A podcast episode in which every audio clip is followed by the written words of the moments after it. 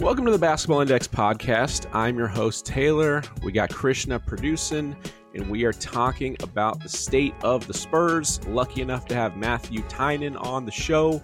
Uh, you can find his newsletter, Corporate Knowledge Newsletter, a place for all of your Spurs information. Uh, Matthew, how you doing today, and how you feeling about the state of the Spurs?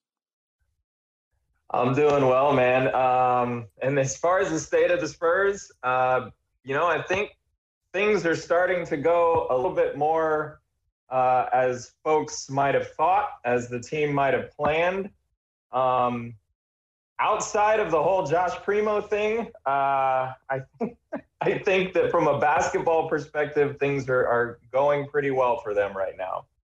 Yeah, we, we were actually going to record last week, but yeah. there was there was so much news going on. We were like, all right, maybe we'll we'll wait just to see how everything plays out. Um, yeah, we were gonna we were gonna record the day of the press conference, and we were all talking like, uh, this probably isn't the greatest day to record a basketball podcast about the Spurs because there's a whole lot else going on off the court. Um, but it is I'm I'm glad that you all wanted to return and, and talk about the basketball side of things because frankly, the other stuff has been, uh, you know, obviously just an awful situation all around. So, um, yeah, it's it's good to be talking about basketball again because that part of things with the Spurs has actually been pretty enjoyable and entertaining. So it's good to be to that. You know, you're not the the first person I've talked to in the last like week or two that's been like, you know, I really would just love to talk about basketball and not all of the things surrounding the N B A because I feel like the last yeah. it feel, it feels like two months straight. There's just been absolutely crazy things going on.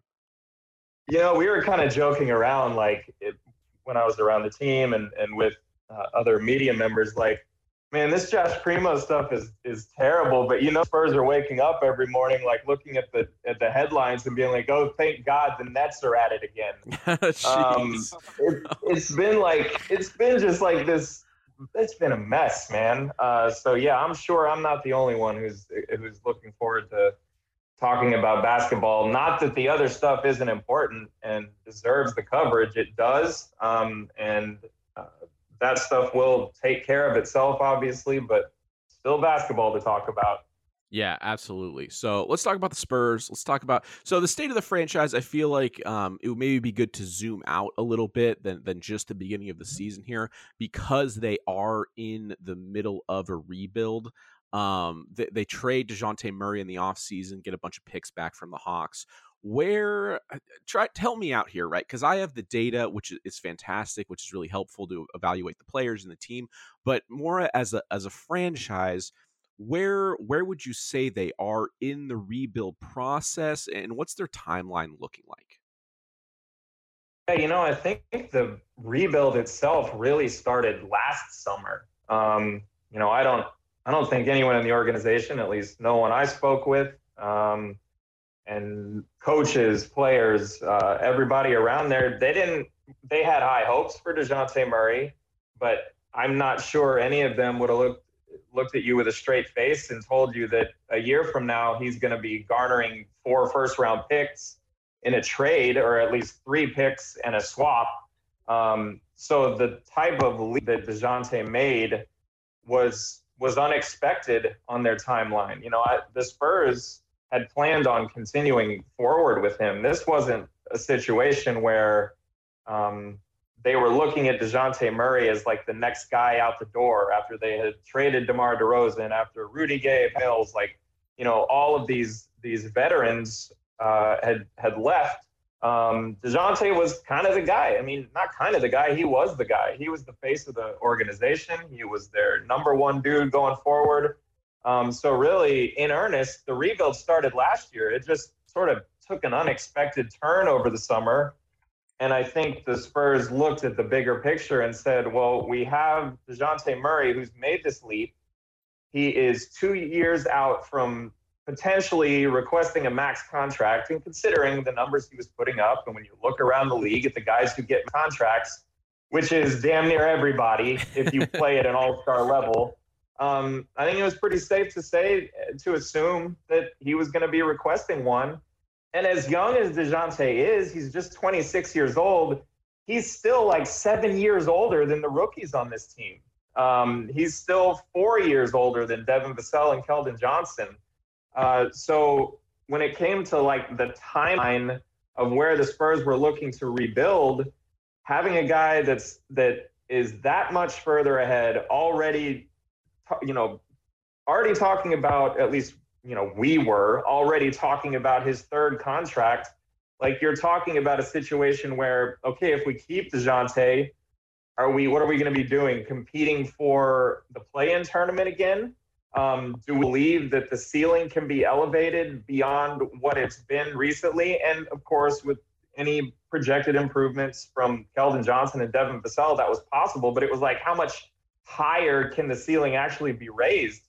Um, so yeah, I think when they got that size of an offer, one that kind of, when you look back over the summer, uh, kind of set the market for what trade prices were, because then you saw Gobert going for five picks and Donovan Mitchell going for five picks. Um, so I think it just took a turn, and they decided they had a great opportunity to reset the timeline, go even younger, keep their fun, their cap flexibility intact, and move forward from there, uh, because regardless of whether they kept Murray uh, or not, it was be a long road ahead to get back to title contention. Yeah, yeah, absolutely. That that does make a lot of sense. So Murray is a player that uh, is interesting, because if you go into his data on Basketball Index, he improved every single season in our O LeBron, which is our, our overall offensive impact, for the first like five years of his mm-hmm. career, and then he took a gigantic leap last year. So it does seem like, Uh, if you were going to trade a guy, it, it does seem like his stock really was through the roof this offseason. So yeah. If you are going to move him, this does kind of see, seem like the ideal time, where there's still some time left on his contract, and that can make him a really, really valuable trade asset. Obviously, you get the first round picks back. Um, so that kind of shifts the focus of the franchise, it seems like. It seems like Keldon Johnson, uh, Devin Vassell seem like the two real building blocks of the future, both really young guys. Both uh, actually, I don't know if you know this. We so we had uh, you know, there's the all defensive team. So we were like, at Basketball Index, we were like, oh, we should do our version of that to kind of give it an analytics slant. Uh, hopefully, you know, maybe sure. get some things maybe more correct on the defensive side. And then uh we also have defensive roles. So you can be, you know, like a wing stopper, point of attack guy, chaser. And Vassell actually right, yeah. made our all uh, Basketball Index role team as the best chaser in the league defensively last year, which really put him on my radar. And uh, it seems like he he just really has hit the ground running and has played extremely well. Yeah, I mean, you know, one of the things about about Vassell when he came in, it was like, we know that this guy has the defensive potential. We know that he has, at the very least, the three and D type potential. There were flashes in college of the shot creation, especially like in the mid-range. Um, but what we knew was like, this guy is going to be, at the very least, like a league average defender, if not better. Um, and you're right, he hit the ground running from that perspective, even though like, we have to keep in mind, like, he came in at it, the most difficult year possible, like right in the middle of the pandemic. There was no summer league. There was no ramp up. There was hardly a training camp. Um, he was kind of buried in the depth chart, having to earn minutes along the way. He was very limited in terms of his role. But here we are um, in his third season, and now, now the training was off, and now DeJounte Murray is gone. And now throughout all of last year, and even going into his rookie season a little bit, all you heard from coaches, from teammates was like, this guy's got the potential to do this, to do that. Uh, he just needs to have the confidence to do it. He needs to go to the ball and like actually show people what he can do on a basketball court.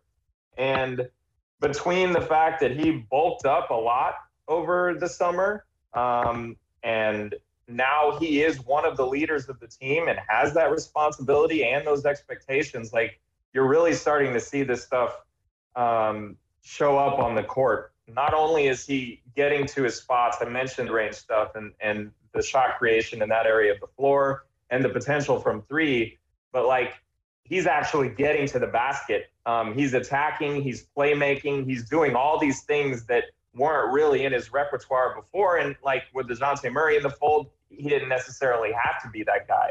But now he is, and man, through, I think he's played eight games now. He missed, or no, it would be seven. He missed four with an injury. Um, but yeah, we're starting to see the talent that the Spurs saw in him. And the Spurs as an organization are sort of methodical in their player development. Like, it's pretty common to not really see the big leap until year three. We saw that going back to Kawhi Leonard. We saw that uh, here with, with, uh, with Keldon Johnson last season, and we're seeing it again with Devin Vassell this year. So it's kind of, he's kind of right on track with how the Spurs typically bring guys along, and he's producing. Yeah, uh, absolutely producing early. I know it's early. You said only seven games, yeah, but uh, he's shooting forty-six percent from three on seven and a half a game, uh, averaging twenty points. Uh, that's that's that is something to be excited about. Uh, this entire team actually is just absolutely flamethrowing from three yeah. early in the season. What is that like? To, I think it's something like they're they're seven percent above league average on three pointers, which is crazy. Yeah, man, they're they're really uh, crushing it from the three point line right now, which is a big. It's a far cry from what it's been the last two years. They've been they the last two years uh, they shot thirty five percent from the three point line, and I haven't looked at the updated numbers since last night, actually, but the three-point percentages are pushing thirty-nine percent right now, which is crazy. Kind of doubt that's sustainable, um, but we know now. I mean, Keldon Johnson showed throughout last year that that guy is a forty percent three-point shooter. Um, Devin Vassell has always had sort of the idea or the potential to be that kind of guy, but he hasn't ever shown it. He's been hovering, uh, he hovered around thirty-five, thirty-six percent through his first two seasons. So I don't imagine forty-six percent is sustainable either. Um, but yeah, I mean, I think more than anything right now, especially, you know, defenses usually take longer to come around early in the season than offenses do. So like, he's going to be getting more difficult looks as the season goes on, especially as defenses look and see like, oh crap, like Keldon Johnson and Devin Vassell are both averaging twenty plus a game. Like, this is defense. This is the Spurs offense. If you can neuter these guys uh, and force the other players to hit shots, like, that's probably going to be your best bet. Um, but and kind of to your point, or talking about the, the flame throwing, they're hitting a very high percentage of contested shots right now. So you would expect a lot of these numbers drop a little bit, but I don't think that we're looking at the guys who are hitting these threes and thinking to ourselves, like, they won't, at the very least, be dependable three-point shooters. They all sort of have that in their bag, um, with the exception of maybe Trey Jones, who has completely transformed as a three-point shooter. But, you know, he's a guy who's taking open threes and hitting them. So as long as they're open, they've got a, a good chance of going in for him. Um, but just in general, you know, last year, getting rid of guys like Derek White and Lonnie Walker, whose three-point percentages as their careers went on dropped, like, especially White and Walker, like, their their percentages from the outside dropped precipitously. I don't know why. I really don't really understand why. You don't typically see that from Spurs players, especially, you know, with a guy like Chip England, who was there until the offseason. Um, but this season, guys have improved. There hasn't been regression, um, and they're not going to shoot the way they are currently, but I think that you're looking at a team that has good, dependable three-point shooters that will at least uh, be able to keep defenses honest throughout the course of the season. Yeah, let, let's talk about Keldon Johnson a little bit. We talked about the three-point shooting. Uh, he he had a, a pretty nice year last year. You know, one of those things where it seems like he's kind of just gotten better every year. Uh, this seems like it could be early in a breakout year in year four. Uh, I will I will say I have to come clean about this. So he got his extension in the offseason. And on my side, I think I was a little worried anytime you have to commit money in the N B A, right? Because you get stuck sure. in salary cap situations. I, I imagine it's not a super big problem for the Spurs right now mid rebuild, but was, was it is not, they, they have an absurd amount of space right now. So they're, they're okay. So was the idea, because my thing is, right, like bef- if you give it in year three, you're, you still have one more year, because on the rookie deals, it's always four years, right? Um, was the idea sort of like a baseball deal where it's like, okay, we're going to give you the contract now and you, you know, we, we like what we're seeing, but let's maybe try to give you the contract before the huge breakout and avoid having to give like a Tyler Hero-esque contract out. Uh, or am I, I don't know, am I reading too far into this? I don't know. No, no. I mean, I think it's a valid question. Like, what exactly did the Spurs see coming? Um, it was early enough in the summer to where I don't think that they're sitting here thinking like, oh man, Keldon Johnson's about to average twenty-five a game, about to check into training camp having lost twenty pounds. Like, I don't think they could have possibly foreseen any of that. I think this was more of a like, we just traded DeJounte Murray. We're giving the reins of this team to this younger twenty-two and under core. So like, now that we have Keldon Johnson coming up, like, let's take care of him for a reasonable, total reasonable deal when you look at the contracts and the, the, the agreements that were reached just prior to the season with guys like Tyler Hero, as you as you brought up. Guys like um, R J Barrett. But no, I think, yeah. And R J, yeah, I mean, uh, a, a lot of these guys. So um, I think basically what they were looking at was was like, look, this is what we're committing to now. And, and we want to make sure that they know that, that the fans know that. Hey, we also really like Keldon Johnson. Like, this guy's been a starter now. This is the third year of him being a starter. He came in kind of out of nowhere at the beginning of the second uh, of his second season of the second season of his career, and was a starter on opening night. That wasn't really something anybody around here expected. So this has been a guy who's been a, a, a key cog to whatever they've been doing over the last few years. Granted, the last two years he's been asked to essentially play a four, which is not his ideal role. Um, so they're looking and saying, hey, Keldon, we're giving you this contract. We trust you to move forward with this team. Um, it's it's not really going to be a problem if you don't pan out, because this contract isn't terrible. If you even play to the level you you did last season, it'll be worth it. And someone might even be, uh, you know, willing to trade for it, especially as the cap continues to explode. Like, we already know that you're a solid startable player in the N B A, so we're not too worried about cost. I already brought it up. They have no concern when it comes to cap space. So I think this was pretty much just a, an easy decision for the team to make. Um, lock him up. Let's move forward with the young group, and we'll go from there. If he pans out to be worth the eighty million over four, over, you know, the eighty million, great. If he exceeds that, like, we steal. And so far, so so far, it looks like they have a steal um, at seventy-four million guaranteed and a cap of eighty million um, over four years if he meets incentives. Like, that's it. it it's tough to get much uh, better than that at this point. Yeah, basically the way way to think about it for me is he got a four-year deal at about twenty million dollars a year, maybe a little bit less than that. And then all the yeah. other extensions were around a similar time, four years, but they were like thirty million dollars. So it does seem yeah. like over the course of this contract, it's going to save the Spurs a boatload of money. And like you said, you know, whether the timeline thing doesn't work out or whatever it is, this does seem like it could be like a very, very tradable contract. So it definitely gives the, the you know, it keeps the player happy because, you know, you get some money now, doesn't have to wait till free agency. Totally. And then uh, it helps the franchise, right? Because either you're you're getting a player on a good contract, or if you need to do something else in a few years, you can move them. So I definitely like that. Yeah, so, it didn't hurt their it didn't hurt their flexibility in any way. If he pans out, awesome, we have a steal. If he doesn't, it's whatever. It's not going to hurt us much. Like you said, it's tradable.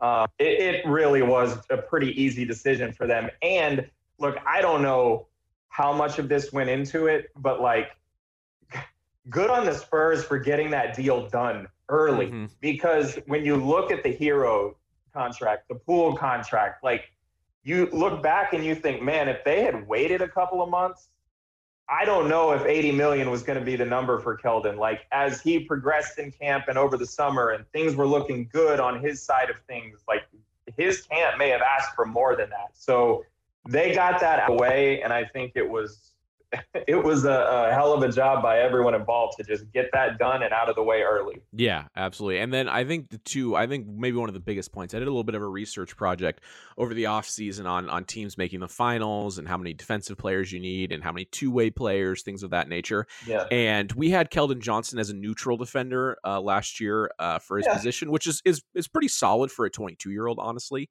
Um, and then we had Devin Vassell as a, a big plus on defense as a twenty-one year old. So yeah. those two building blocks, you know, you like what you see offensively, the shooting we've talked about, but that they are either solid to good on defense, I feel like really helps sort of sell the idea of the future with these guys.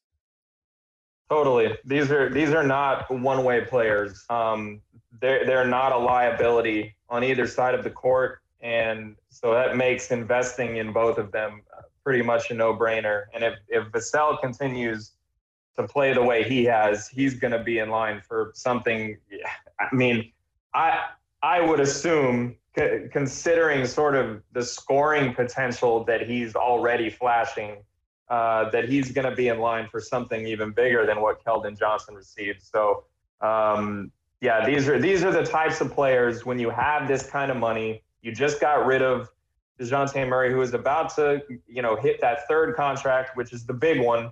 You don't have to worry about that money. You can invest in these guys. You're going to have a high draft pick this year. And the hope for the Spurs is that after this summer and, and you know, probably next summer as well, like you're going to have that foundation in place to, to move forward. Um, And you don't have to worry about what they cost because guys like Keldon Johnson and Devin Vassell are going to be under contract on manageable deals. Yeah, absolutely. Let's talk about Jakob Poeltl. He was uh, yeah. a center that had, honestly, a breakout year offensively last season. He'd always been pretty good in the defensive metrics. He's a guy, I think, ninety-ninth percentile in our screening talent metric, uh, ninety-seventh percentile in offensive rebounding. So he brings a lot of things to the table. He's in the last year of his deal. It's been kind of one of those things. He's been floated a lot in trade rumors. Kind of uh, give a little bit of a descriptor for people that aren't super familiar with him uh, and, and kind of what he brings to the table. I've written more about Jakob Poeltl than any human probably should. uh, I he, that guy is so under underappreciated, just like on a national scale. Um, the Spurs offense, like, okay, DeJounte Murray was the guy who ran go last season. Like that's, he's unequivocally was the most valuable player on that offense last year. But like the whole thing runs around Poeltl. You mentioned his screening.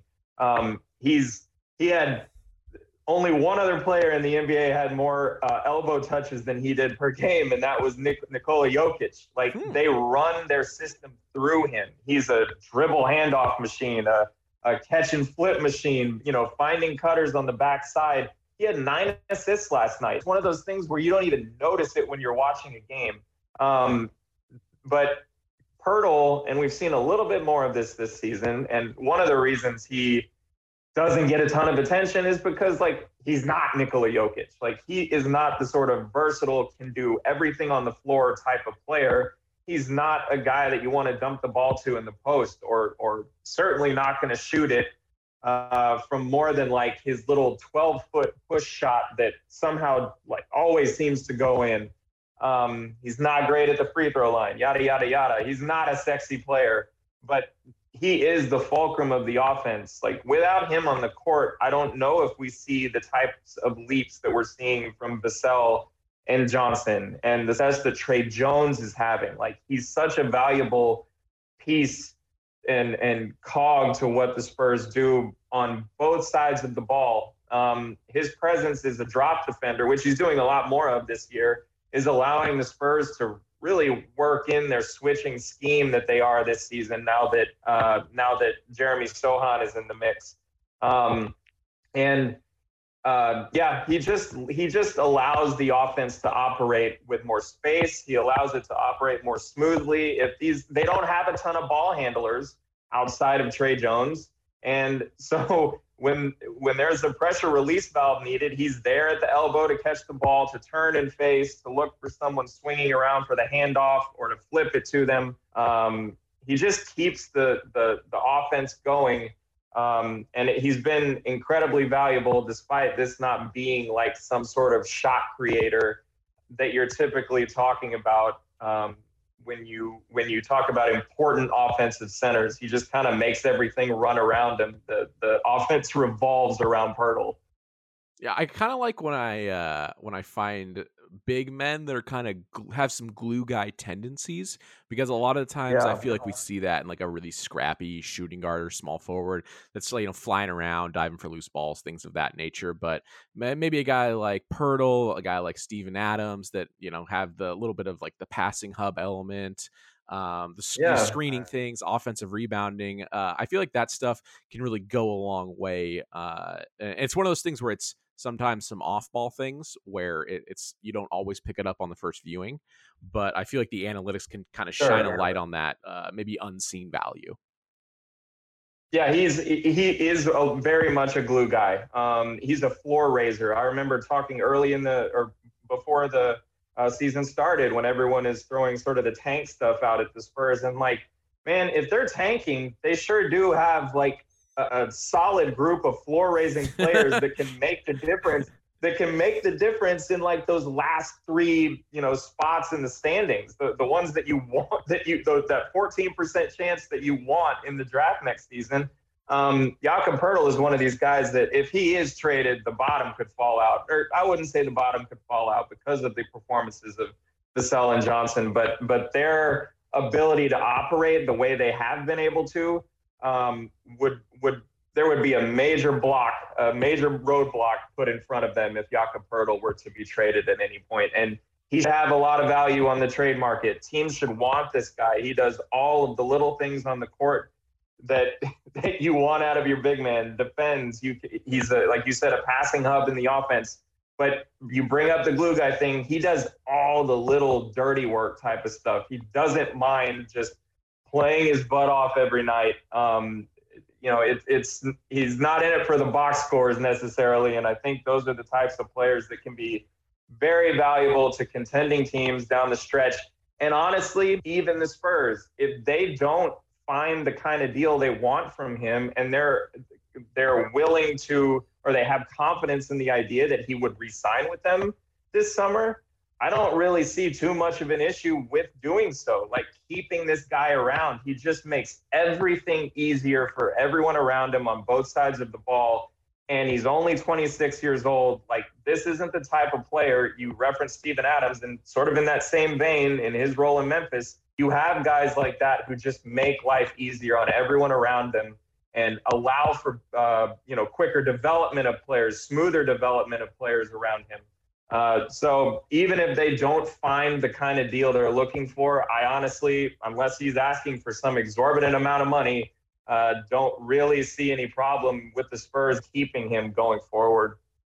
All right. Well, Matthew Tynan, thank you for getting us up to speed on the state of the Spurs. Again, you can check out Corporate Knowledge, uh, the newsletter, to get all your Spurs information. Uh, Matthew, what's your Twitter handle, and uh, you got anything else to plug? Yeah, man. Twitter handle is at Matthew underscore Tynan. And uh, no, right now, um, the newsletter, if you uh, want to, I'm doing the beat writing thing, and, and I try to make it a little bit different. I think that you can get gamers everywhere, but I try to take some different angles and some different approaches and some different storytelling ideas uh, covering this team, because honestly, like, they lost by forty-three to the Raptors the other night. No one wants to read about that. Nobody cares about that. So, like, it's it's more of a bigger picture type of look, more of a macro scope. So, um, yeah, if you're interested, come on over. Uh, I promise it'll be – it will – I promise I'm at least trying to make this season entertaining if the losses start to pile up. Well, that is that is a commendable goal. uh, I like that. I like hey, that. Hey, man, Devin, Devin Vassell and Keldon Johnson have been a lot of fun to watch. The Spurs offense in general, they they play hard, they move fast, they pass, the ball moves everywhere. Uh, they've been a really entertaining team to watch so far. So uh, I think that even if they do lose a bunch of games, there's at least that element of, you know, the basketball element of it. Of it. They're competitive. Yeah, absolutely. Absolutely. All right, Matthew. Well, uh, thanks for coming on. Hopefully we'll talk to you in the future. Maybe get us up to speed on the Spurs again. Uh, my name is Taylor for Krishna Producing. Uh, thanks for listening to this episode of the Basketball Index Podcast.